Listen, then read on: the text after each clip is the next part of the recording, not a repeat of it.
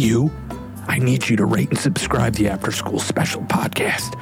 Let us know how we're doing and what kind of episodes you want to hear. Thanks.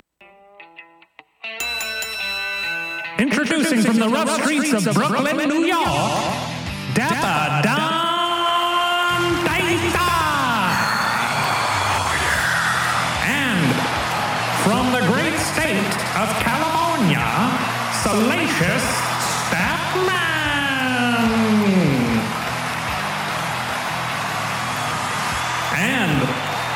from the hardcore streets of Detroit, Michigan, we have the effervescent E.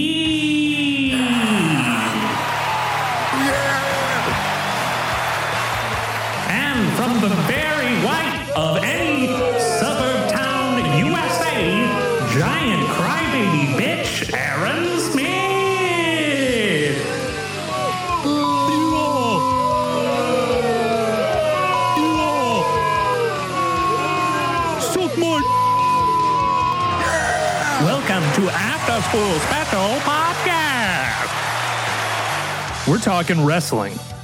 That's what we're fucking talking about. We're talking nostalgia, the memories, the, the fights.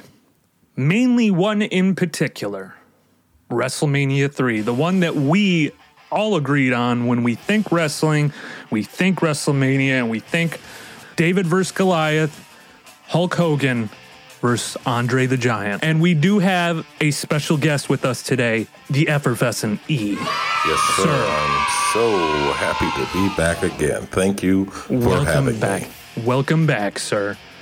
And you, my friend, already talking to you about some of this stuff because you, I loved wrestling as a kid.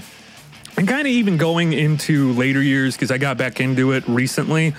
But it was it was tough, man. Wrestling in general, correct, was multiple factions broken up as much as possible. And I know you said that it's hard to determine how many Territories. territories. Uh, you also had outlaw territory, so it was really hard to determine how many there were at the time. But I guess you could technically say that WCW and WWE, when going into the golden age of wrestling, or at least those were the ones like 90s, 93, somewhere around there. Like that's where all territories kind of just dissipated, and it was more or less a monopoly. They were competing against each other. Definitely. By the time, essentially, by 1987, the territories that had been a thriving business for 50 years at that point was essentially killed, and it was the WWF, WCW slash NWA, and you had AWA and ECW as kind of the always that third promotion. But by and large, the big two, the WWF and the WCW. Yeah, the ones that I remember were for sure. Well, WWF now WWE because the World uh, Wildlife Foundation was like, "Fuck you." We're all about we've the been here. pandas. We've been here first. we added first. yeah, WCW is now defunct. Thank you, Eric Bischoff. Right now, what we have is what WWE, AEW. A- AEW, All Elite Wrestling, but All Elite Wrestling is more or so some recycled wrestlers too coming back yep. to do it. So because they recently just had Sting come back and How many times is Sting gonna come back, Eric? Well, Jesus Christ, man! I thought he'd be in a walker by now. I love that guy.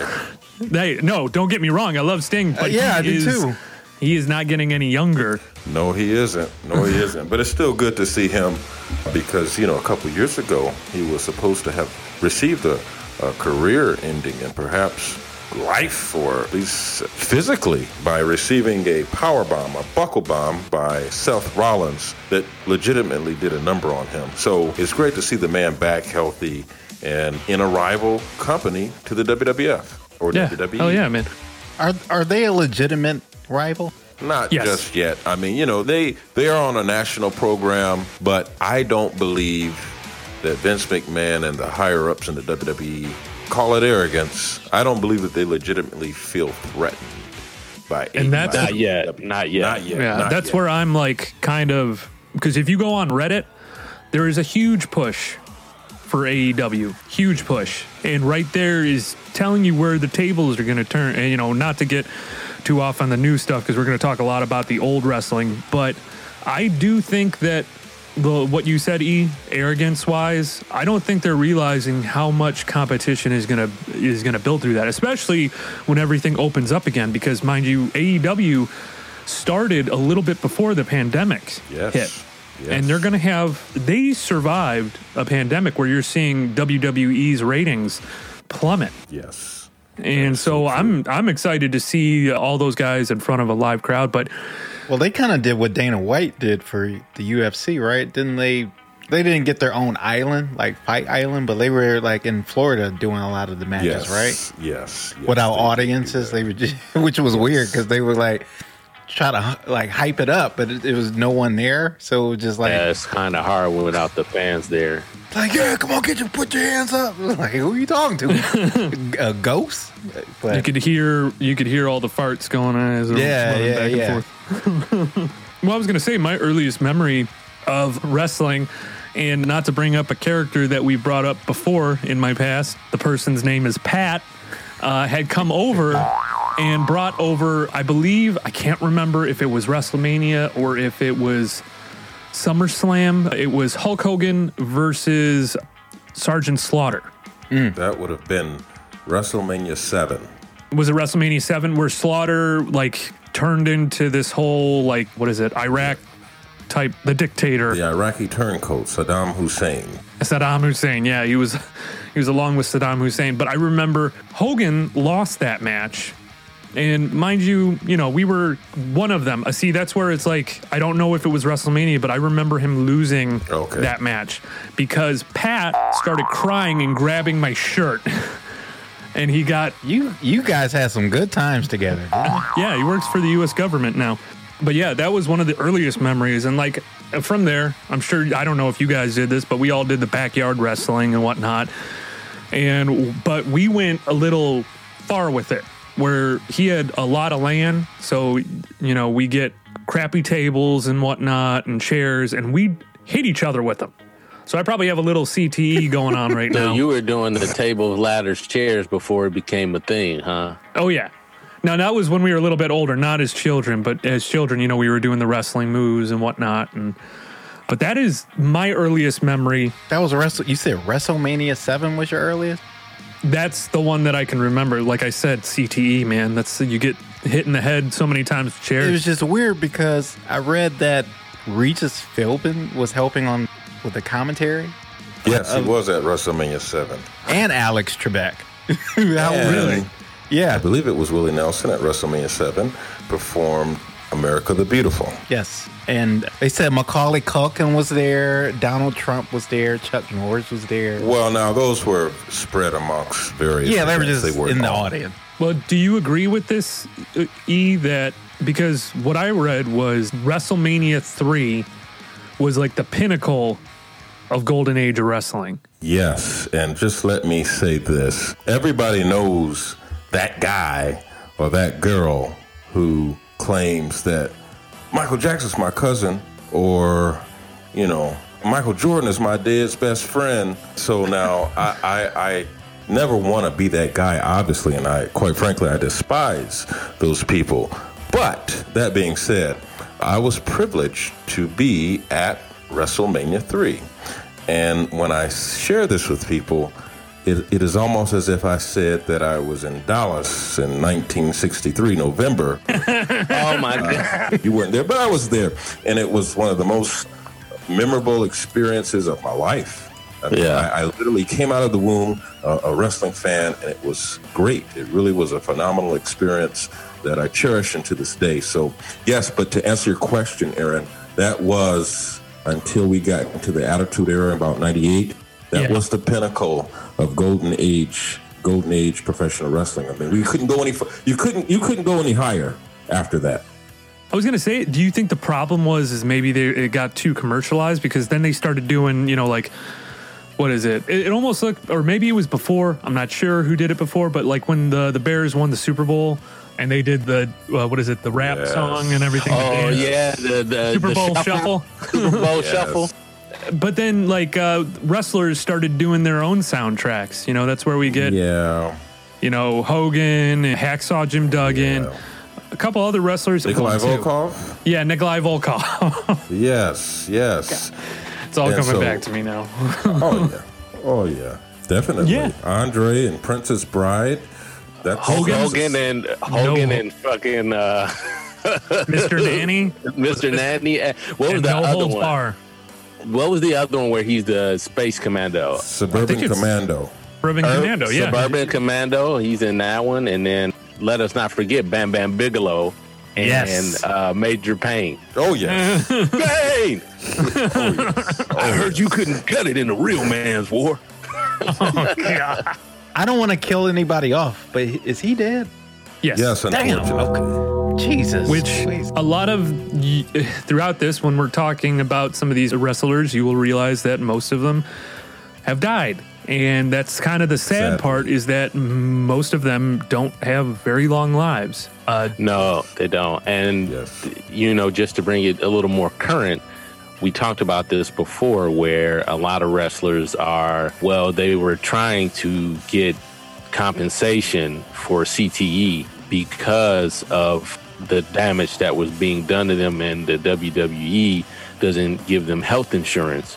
So they were trying to get, you know, the Supreme Court to make a judgment on it. And unfortunately, the Supreme Court shot it down and the lower court had the final ruling on it. So it's really a sad outcome to these men who have put their bodies on the line. You know, as as a wise man once said, it's it's still real to me.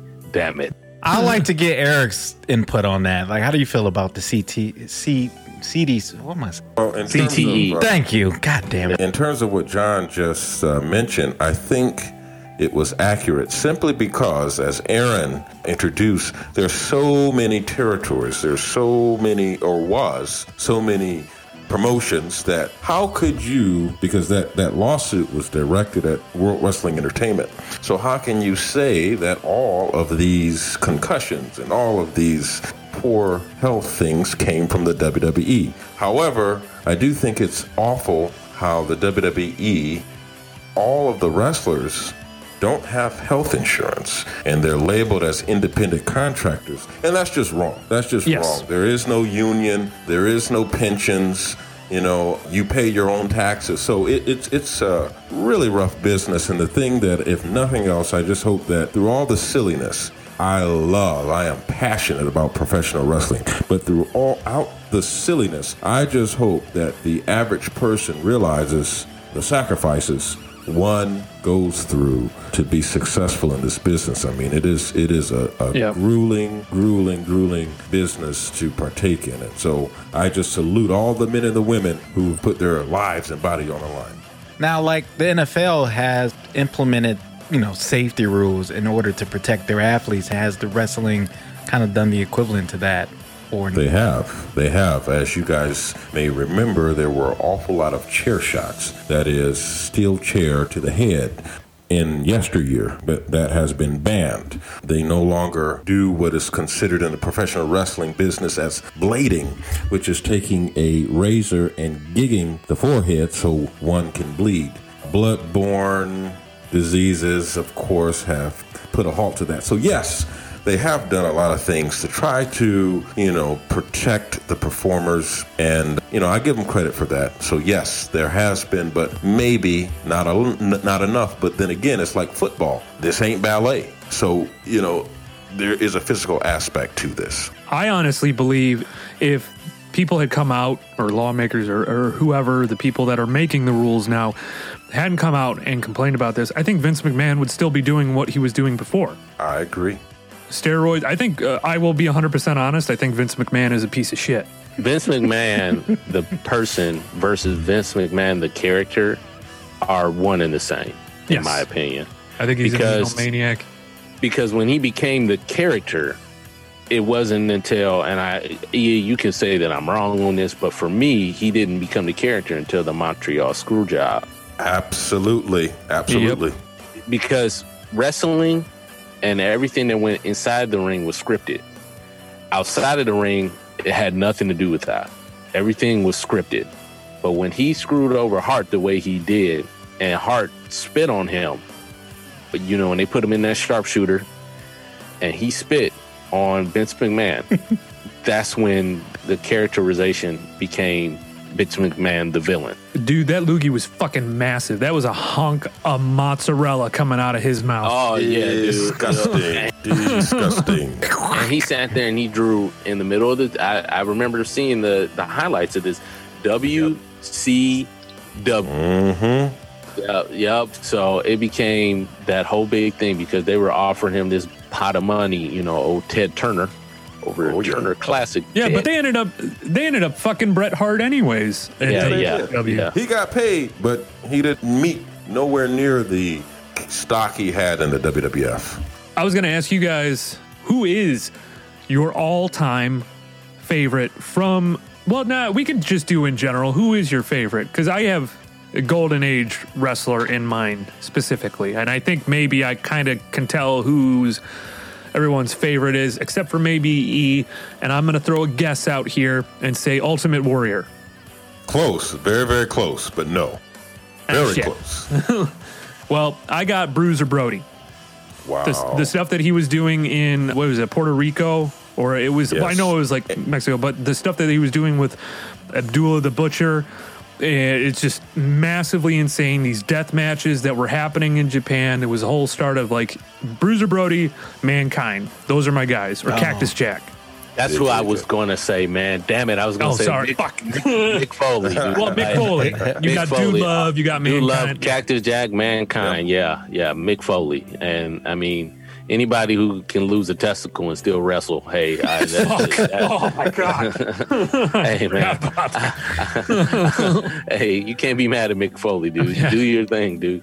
Yeah. Amen. E who is your all-time favorite You know, it's funny. I was just asked this question, and I every year I have to reshuffle the deck. But to answer your question singularly, my all-time favorite wrestler has to be Ravishing Rick Rude, one of the absolute most entertaining individuals. If you don't know who he is, Google him. Throw him into the YouTube machine there and see what it produces because he was just phenomenal. Entertaining today, tomorrow, forever. Ravishing Rick Rude. Ravishing Rick Rude. Holy shit. Yeah, no, dude. It's, he was the perfect heel. Definitely. Like, honestly, Fat, all the time. ugly, out of shape, Detroit sweat hogs. Yeah.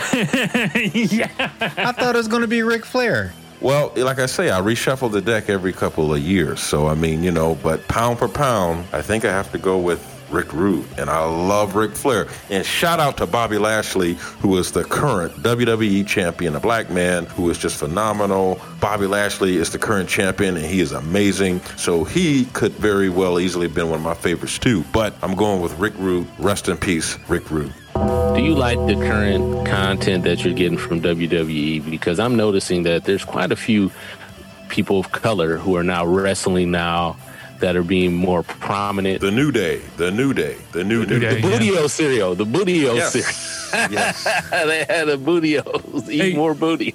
Before, before you answer that question, E, Don, who is your favorite? I was at first, you know, kind of like E. Like I, I was more old school as far as like I was golden age. It was Hulk Hogan for a long time. Then it was Ultimate Warrior, and then after I really thought about it, what got me back into wrestling for a brief time when I was in high school, it, it was The Rock, man. So I, I, Yep. I'll, I'll say The Rock. It's The Rock. The Rock. Can I do an honorable mention? Goldust. Oh, fuck yeah, dude. Yeah, yeah. Goldust. Fuck yeah. anyone? No, hundred percent. Goldust was a fucking performer. If you could get the audience involved and fuck with like Goldust, Goldust for me was awesome because he would fuck with the other wrestlers. And like most of them, you know, probably weren't used to a dude trying to grab their dick. Yeah. Yeah, yeah, yeah, yeah, Yeah. yeah. yeah. And yeah, his father was Dusty Rhodes. That was his Yes, real sir. dad. Yeah. And then Cody Rhodes, what Cody Rhodes is his brother? Any Undertaker love or Kane love from anybody? Well, Undertaker. Yes, come on. Undertaker is legendary. He he is one of a kind. There will never be another individual quite like him. Yes, That props to the Undertaker. Because he had like two successful transformations, where like Yeah, the uh, classic that- Undertaker. You didn't like the the motorcycle. Yeah, no, it's like a fucking American badass Kid Rock bullshit. And I'm like, come on, dude, get over Not a fan- yourself. I was not a fan of that Undertaker, but I remember the storyline when Undertaker's wife got kidnapped by DDP, and uh, that was a whole thing because they could not figure out who it was that had kidnapped uh, Sarah. I think her name was Sarah, who could not. They couldn't figure it out, and come to find out it was DDP who had went insane or some shit like that. He- uh, the funny thing about Diamond Dallas Page is he tried to sue Jay Z over the Oh, the rock. uh, the diamond, Yeah. the the rock, the rock symbol. So he tried to sue because he was like, I did it first. So you know, it did not go over well. Jesus Christ, Diamond Dallas. Well, like he's got his fucking yoga shit. Just, I well, Jay Z did that first. What the fuck is he talking about? What the, the no the rock the diamond symbol? Well, yeah, but he did the whole like you know he broke it in half was the diamond cutter. Yeah. but th- this is just yeah, that's Jay. hmm. Hey, so I also want to bring up another good storyline. Who hit Stone Cold in the limo? Yeah. Do you remember that? I you guys remember that? Yeah. And who it turned out to be? Rikishi. oh Jesus Christ! Oh, fucking Rikishi. He bit- Rikishi, and what was the name of the tag team that he was coming out with? Oh, too cool. too cool. cool. That- Too Yes. cool. Yeah, yeah, yeah. I used to try to do the worm. Every Yeah. time dude would do it, I would try to do the worm, dude, because I just love that move, man. Scotty Too Hottie. Scotty too hottie, yeah. Was it Scotty Too Hottie that passed away? No, that was actually Grand Master Sexay, Brian Pillman, who was Jerry Lawler's legitimate son. Yep.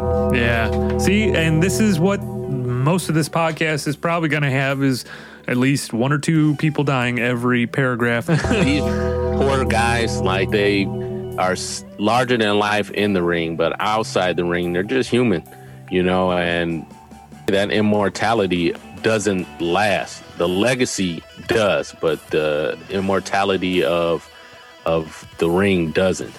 Very well said. Very well said. a good representation of what wrestling was. Hey, did you guys see the movie The Wrestler? Yeah. Yes. Yes, yeah, Mickey Rourke. yeah, Yeah.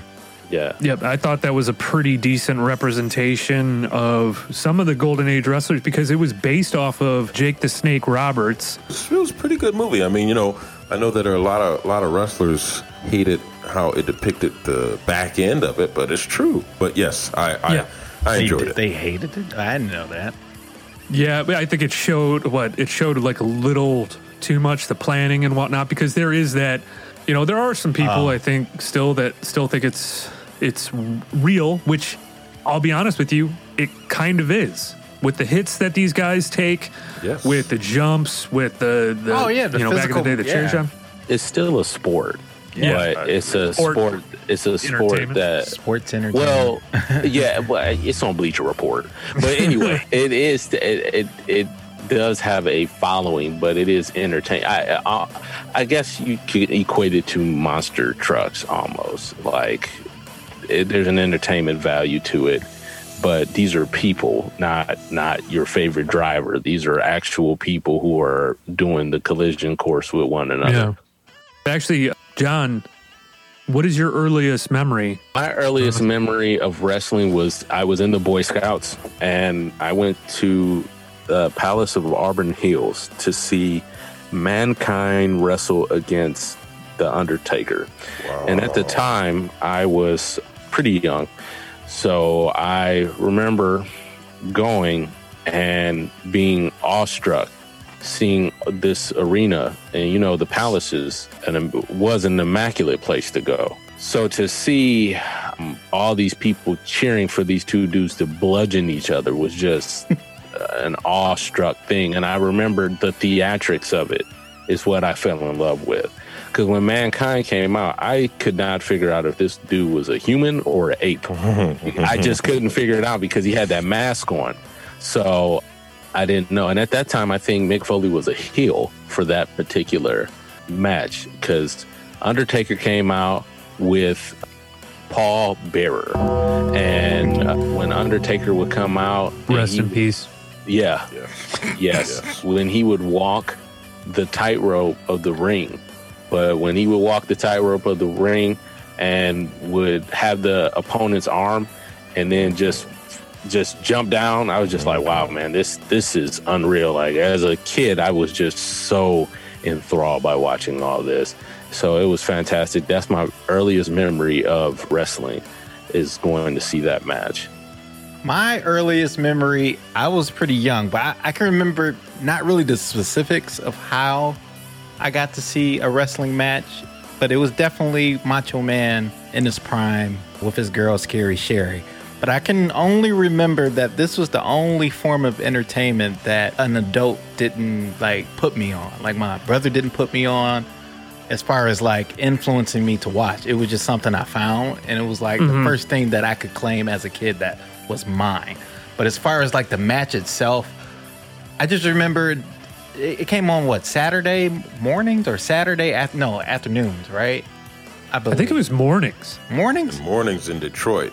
Mornings yeah. in Detroit, man. And I remember Macho Man coming out in the throne with Scary Sherry. Oh, yeah. At that time, rooted for Hulk Hogan, but Macho Man was definitely like the second guy that I I probably gravitated to the most. But I remember early 90s, maybe late 80s, I just found it. It was one of those times, you know how your parents did if they didn't have a babysitter for you, the next best thing was TV. So they just turned on the goddamn TV. Oh hell yes! Yeah, and I just found it, and it was just like, oh shit, what is this? TV was a ba- er, a babysitter for a lot of millennials in the early. it still is and yes. stuff like that. Still yeah. is. I uh, I can yes. tell you that with Macho Man, his his personality was larger than life, man. Oh yeah. Oh yeah. Yeah, we we all got to do a do an impression. Everybody got to do an impression. Oh yeah. oh yeah. Dig it. Oh yeah. oh dig it. And let me just let me say one thing here. Not to be that guy again. Okay. However, in the fall of 1999, I was privileged to meet Randy Savage at an autograph sign signing with his beautiful girlfriend, and he was a great guy. I went to shake his hand. And I, I always had a pretty firm handshake, even as a, as a younger fella. And I remember kind of clutching it tight because I felt like this is a massive man. This is Macho Man. This is the guy I grew up, you know. And so when I grabbed his hand, I said, Thank you, man. You provided me with a lot of years of entertainment and he looked at me with such shock and astonishment. Like, Wait, how old were you? This little I was in sophomore. I was sophomore, but you know, I am and was uh, in high school. But yes, yes, and uh, his girlfriend was there, uh, gorgeous George. I grabbed her by the hand and told her she was a very beautiful lady, and it was just a, a very memorable experience. But I had to throw that in when we're talking about the man, Macho oh, Man Randy yeah. Savage. I had the privilege of meeting him and getting his autograph, Bloomfield Hills at Murray's Auto Parts in the fall of 1999. Talk about a throwback. Fuck. Off the top rope. Oh, Murray's. Murray's. Yes, sir. Was he shopping there? What, what is he doing there? yeah, weird. I, I think there was some type of cross promotion with the Murray's mascot and Savage having. He looked like that dude. Right. But I was just going to say real quick before we move on is I remember two pivotal things with Macho Man. Macho Man being in Spider Man, the first Spider Man. And I remember him, Bonesaw, Bonesaw, Bonesaw. and Spider Man. And I remember him, he was a, and a lot of people don't remember this cartoon, but Dexter had a cartoon within a cartoon called Dial M for Monkey. And oh. he played Rasslor, the fab- fabulous wrestler from another planet. And it was just unreal hearing Macho Man doing this cartoon character and he had to wrestle Earth's mightiest heroes, and Monkey ended up beating him. It was just hilarious because he's like, I do not like your foot so high. I do not like it, samurai. Because he had to fight the silver samurai. It was fantastic, dude. It was great. Oh my god, amazing. Like, yeah, you got to look that up, man. Rasslor and his Rasslor. Uh, yeah, Rasslor. That was his name, and he ended up having to fight. Ring partner was Fly Guy which was a shot at Don King. It was a fly with Don King hair, which was great. I was gonna say, like, more of the important characters, especially when wrestlers just could not act. Well, like Undertaker, he could, but he was stone faced all the time. So we had Paul Bearer to show that emotion.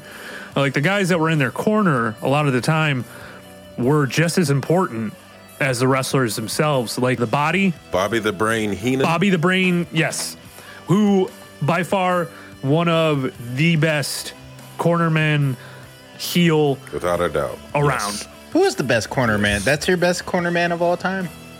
Yes, I think so. A Paul Bearer was really good too. Yeah, he was. I think I have to go with Bobby. Bobby was phenomenal. Yeah. he Bobby the really Brain. was. Yes, he he he. Um, commentary as well. He's quite funny. Him and Gorilla Monsoon. I mean, they have a tandem, a classic back and forth energy and chemistry that is just unbelievable. But I, I think I have to go with uh, Bobby the Brain Heenan as one of the best managers of all time.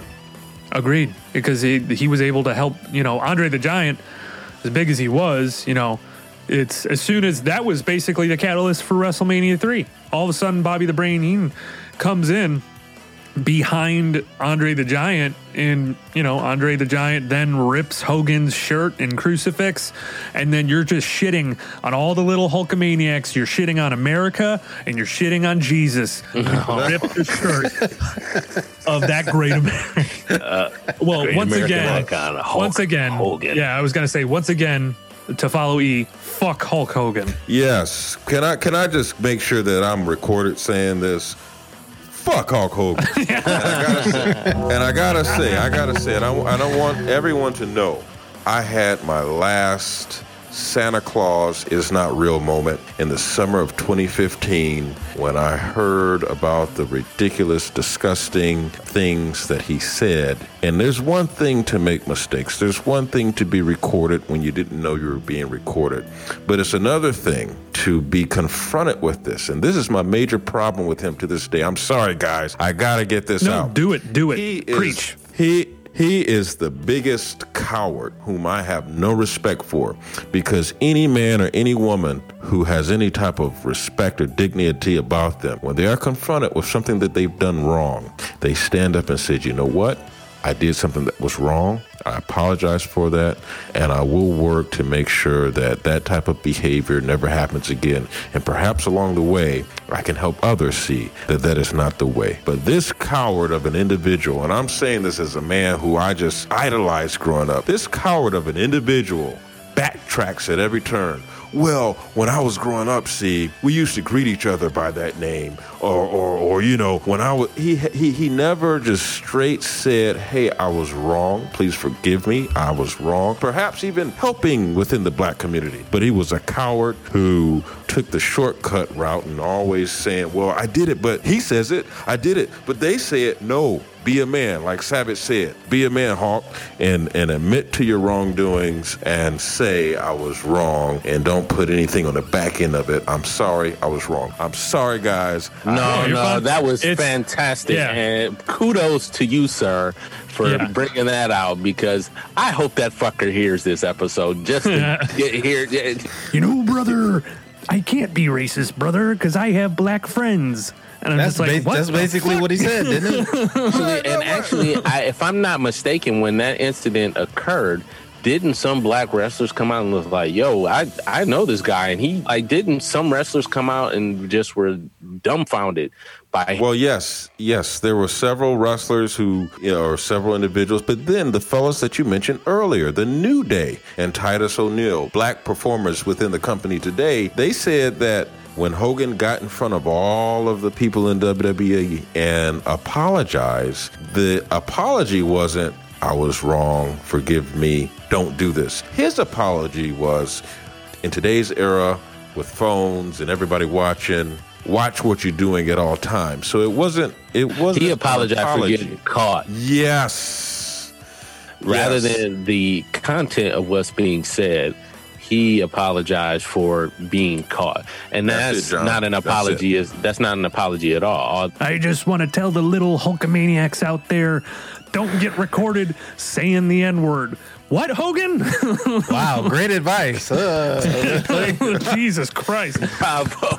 don't get fired on your day off. Hey, I heard about E. I heard about that too, and it, complete and utter bullshit as to his apology. Him, he's made no attempt to whatsoever, and it's like Yes. the song that was played for him all the time is that Real American. real American. I am a real American. Well, yeah, I guess technically you are based Yeah. on history and whatnot. Yeah. And I'm like, Yeah. Jesus fucking Christ. All right, well, yeah. Yes.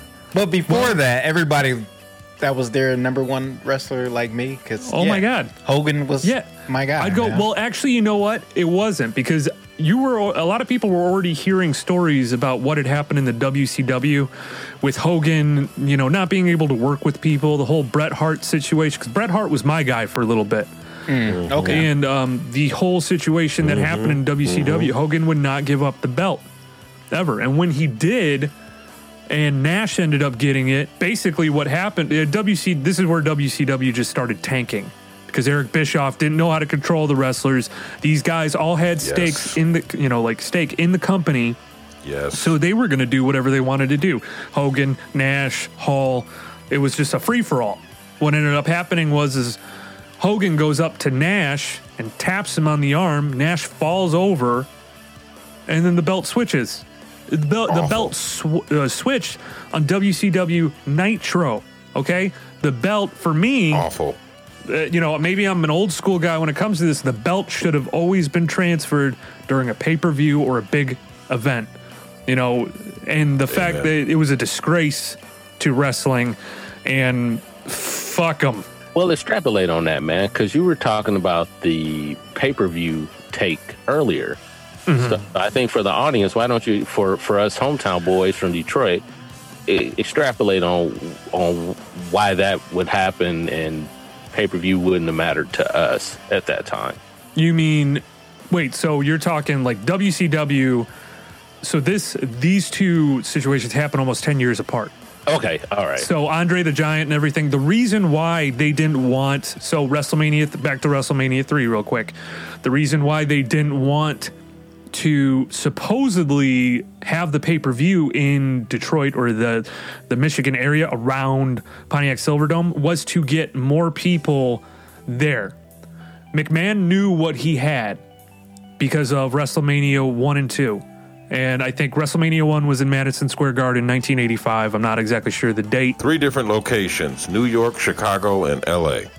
Oh, Yes, sir. yeah. Okay. It's all right. Was that Mr. T was involved with Mr. that T one? was involved with the first and the second. Mr. T Yep. was in the main event of the first, and he boxed Rowdy Piper in the second. Rowdy Piper. Damn, why didn't I think of him earlier? Yeah, So- Rowdy Piper, man. so with that, they wanted more people to get in there. Vince McMahon knew what he had. What is it? Uh, Vince McMahon Sr. had just passed away, what, three months earlier, I believe. And so there was kind of like an uproar. There was like that magic in the air. And then they got the 93,000, you know, people in there.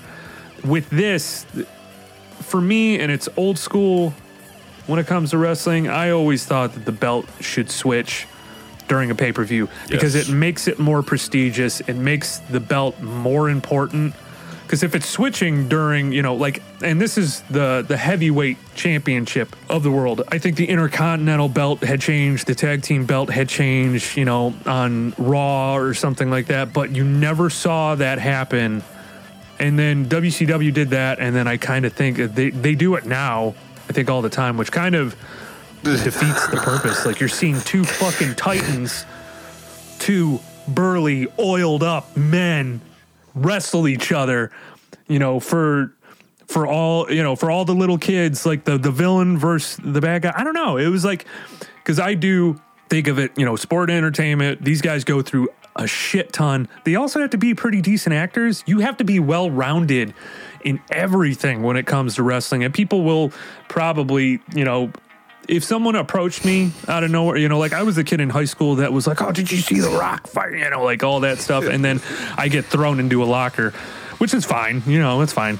Aaron, I, I do have a question I want to ask Yes, you about what you spoke on in terms of the titles being exchanged or, or won or lost at the big events. Now, looking at the business from all perspectives, do you think it adds a layer of realism when a title can, in fact, be exchanged at not the biggest event? Now, granted, in the past years, they have played hot potato with the title. Many titles where it doesn't mean anything.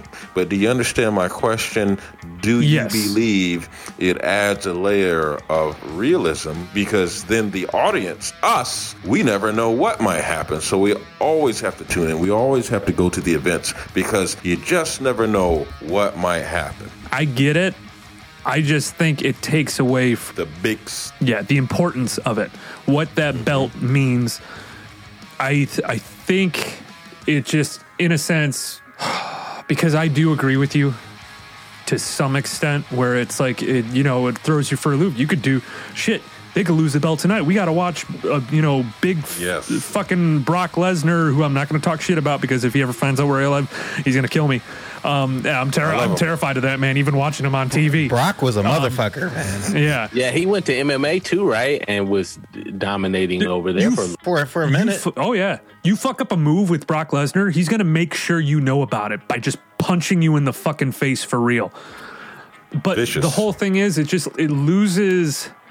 I think it loses the importance of it. Like the the heavyweight title or titles in general, you know, like uh, tag team and all this stuff. Because the the the pay per views that I remember the most is when those belts switched hands. You know, you have tabor, tables, ladders, and chairs. oh my, Christian versus nice.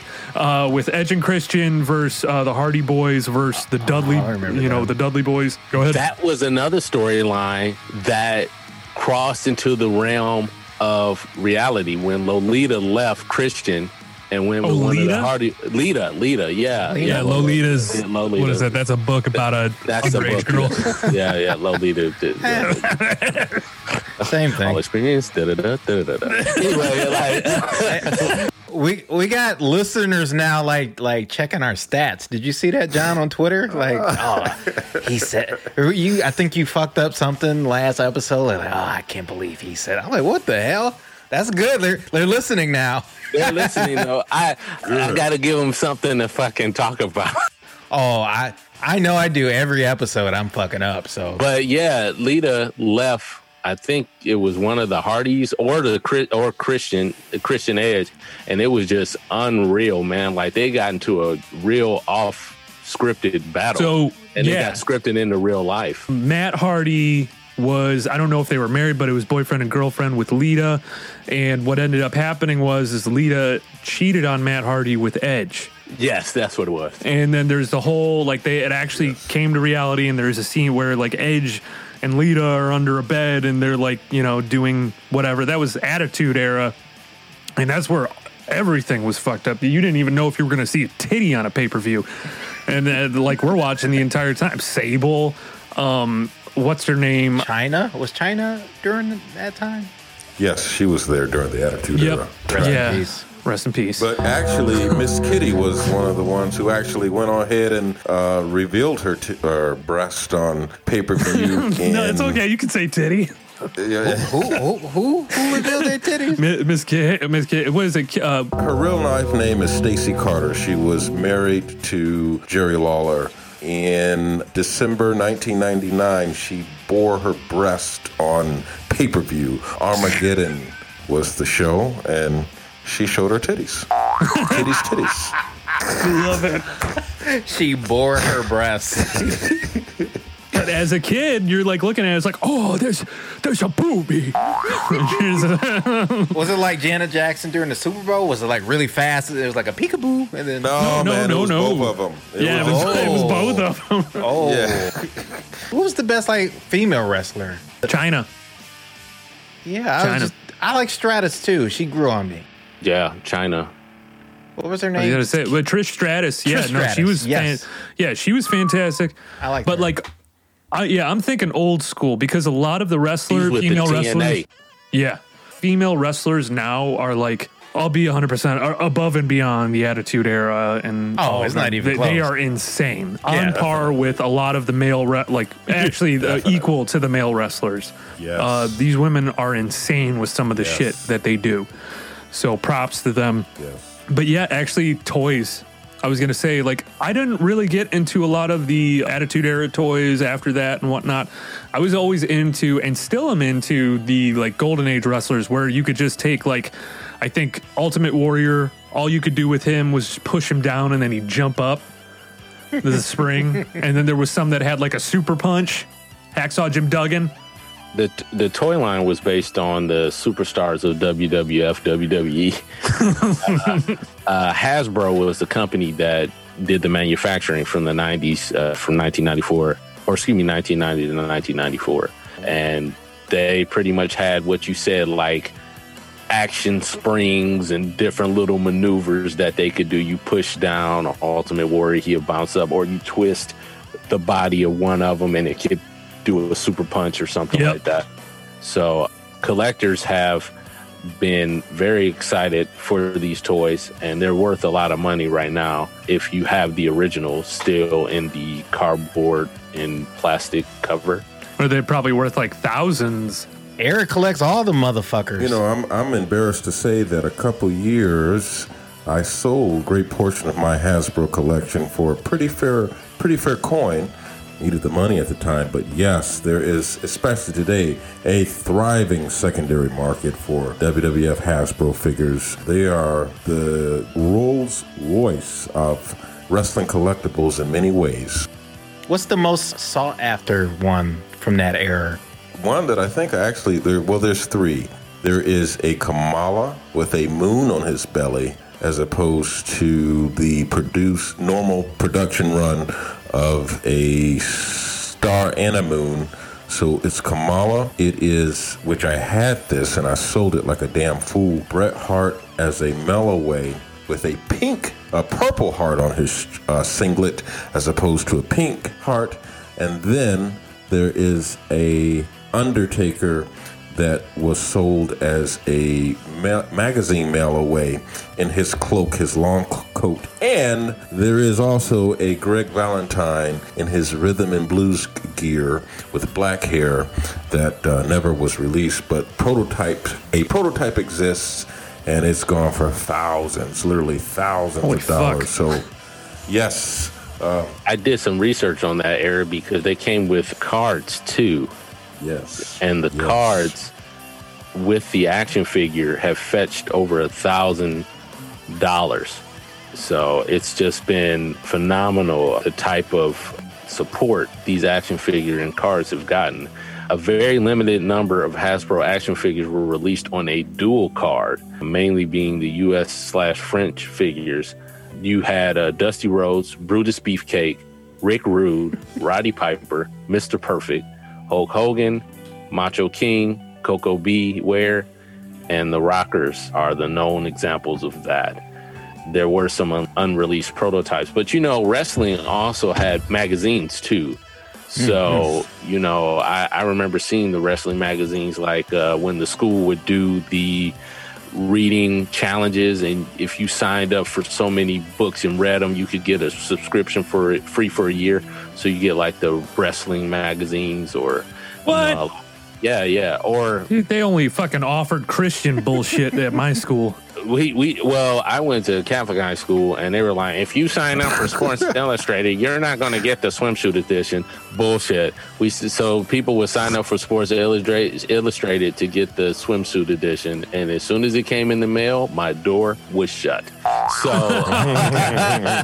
The WWE magazine. I didn't know it stopped production in 2014. Yes, yes. It it was it was just a cost cutting measure, and with you know damn near every publication, it's hard to really in this internet era since you know it's hard to it's hard to maintain any type of uh, real publication. So they just cut a lost and and, and Yeah. eliminated it. Has it switched to online, or they just cut it completely? They just cut it. I mean, with the subscription service, you know, they, they cut it completely. But I think, you know, I wouldn't be surprised if we saw it come back in some shape or form. Yeah. I was gonna say, is WWE Network still going? Like the actual? Well, it, it actually trans it it it it rolled over into the Peacock Network, which I'm not a fan of that name whatsoever. Um, so now, what? Because of uh, cock? the- yes. And. Sorry, that's a poor, poor joke. Yeah, because WWE, because I saw that WrestleMania was on there. Yes, it was. Yeah. it was. Surprised by that. I was like, on Peacock? Really? Yeah, I noticed it just recently too that like everything switched because I remember seeing a buddy of mine. He had he had given me the WWE network. Yeah, they had all the documentaries on there. Like I was pretty stoked at watching all that stuff.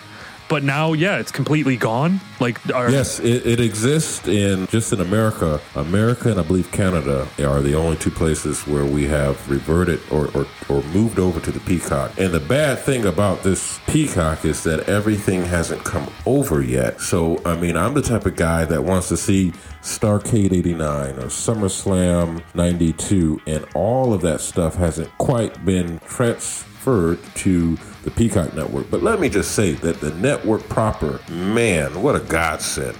I didn't really have time until the pandemic to truly indulge, but that was one of the greatest, single greatest invention of ever. I mean, that thing was amazing. It had everything you could possibly want as a wrestling fan from yesteryear to today. So the network, may it rest in peace, as we knew it, was a phenomenal, phenomenal application. Yeah. The merchandising, like you said, man, it's so much stuff that we could talk about with WWE, WWF. The merchandising is just through the roof. I remember the the Slam Buddies, those big stuff. oh uh, yeah, they weren't called slam, but they're called something else. I can't think of them now, but they were. I remember in the early '90s when they first came out. The you had Hogan, Macho Man, yep, yep Ultimate Warrior. Warrior. There were like these Ted teddy bear, yeah, like wrestling teddy bears almost, but they were the humans, and you could wrestle them and stuff like that. So you had that, and then the ice cream. Good God. Yeah, Yes. Yeah, The wrestling- they still have the ice cream. I think. yeah, ice cream Still is get still available. I think. Well, they, I think they took them away and then they brought 'em back. transitioned it. Can you guys, and, and if you ever, if anybody's out there, supposedly they've come back, but for the life of me, I've never found them in any stores. I was able to find some Star Wars bars that were quite comparable, but they're not the the WWE kind. So if you guys ever or anybody listening knows where I can get the WWF ice cream or WWE ice cream bars, please let me know. I bet you they're still in Florida. Florida's so ass backwards. So, you know, they're probably still down there. Got Jolt Cola going there. There goes our fans from Florida. What the fuck did he say? I think they already know. So- yeah. Are those bars, those ice cream bars, really that hard to find? Because I remember, man, that was one of the few things that I look forward to in the summer when the ice cream man first showed up. It was like a big rush. All the kids rushed the fucking ice cream truck, and everybody was looking for that Macho Man ice cream bar, man, or whatever printed wrestler you had. Well, on. I, I, I gotta tell you, and this is no, it was really, really good. Like I, I grew up with a, a lot of girls on my block who didn't necessarily follow wrestling. Some of them did, but I mean, people who didn't even follow wrestling wanted to get these things. They were really good. That's no gimmick. These things were phenomenal. And uh, I don't know why they, they, they discontinued them for that brief period. But like I said, anybody knows where to get some, uh, send me a note. I think it comes with so with the bars and everything like that. uh, Wrestling it does have to like it has this ebbs and flows, this wave kind of where it gets real popular for a little bit, then dies back down. I think with you know getting rid of the ice cream bars because they did disappear for a little bit in between Attitude Era and the Golden Era of wrestling, where a lot of people weren't watching, and now right now I think you know, Attitude Era came up. You saw him again. You saw the the magazine. The, I know the magazine did very well because everyone wanted to see Sable and you know like all these other wrestlers and And then I think with AEW, I think it can only go up from here because now they actually have someone that I I do think is a legitimate once people get back into the arenas and are able to see these shows, they're going to be a very big competitor. And I think, you know, this is the only thing maybe I agree with capitalism. It does, you know, it just boosts ratings for both. And then you have a ratings war, and it's back to like how I remember WWE,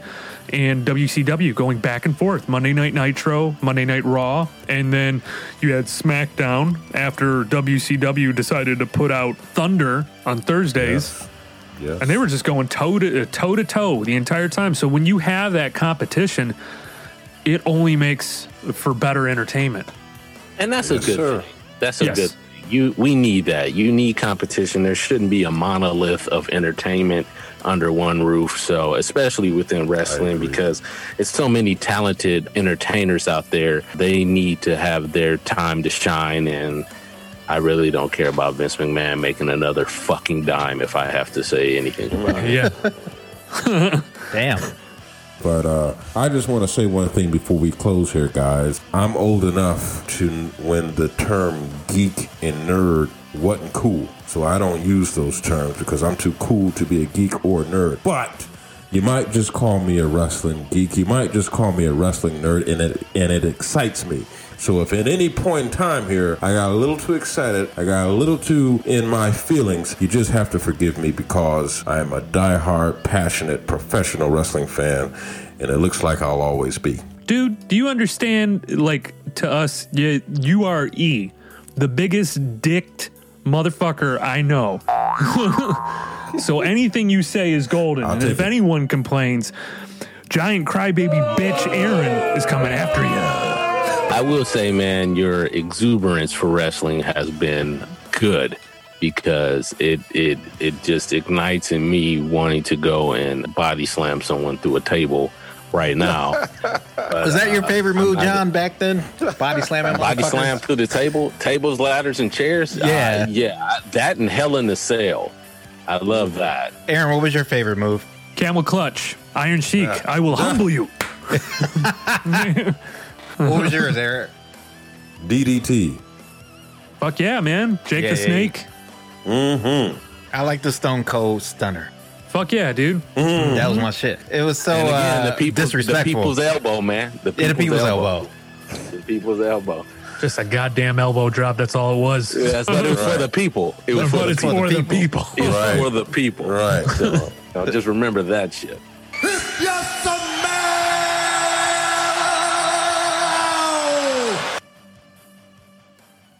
Find new episodes every Wednesday where you listen to podcasts and look for us on all the social media sites and Gmail at After School Special Podcast at Gmail, After School Special Podcast at Instagram and Facebook, and After School SPE3 on Twitter. Giant crybaby bitch, Aaron Smith.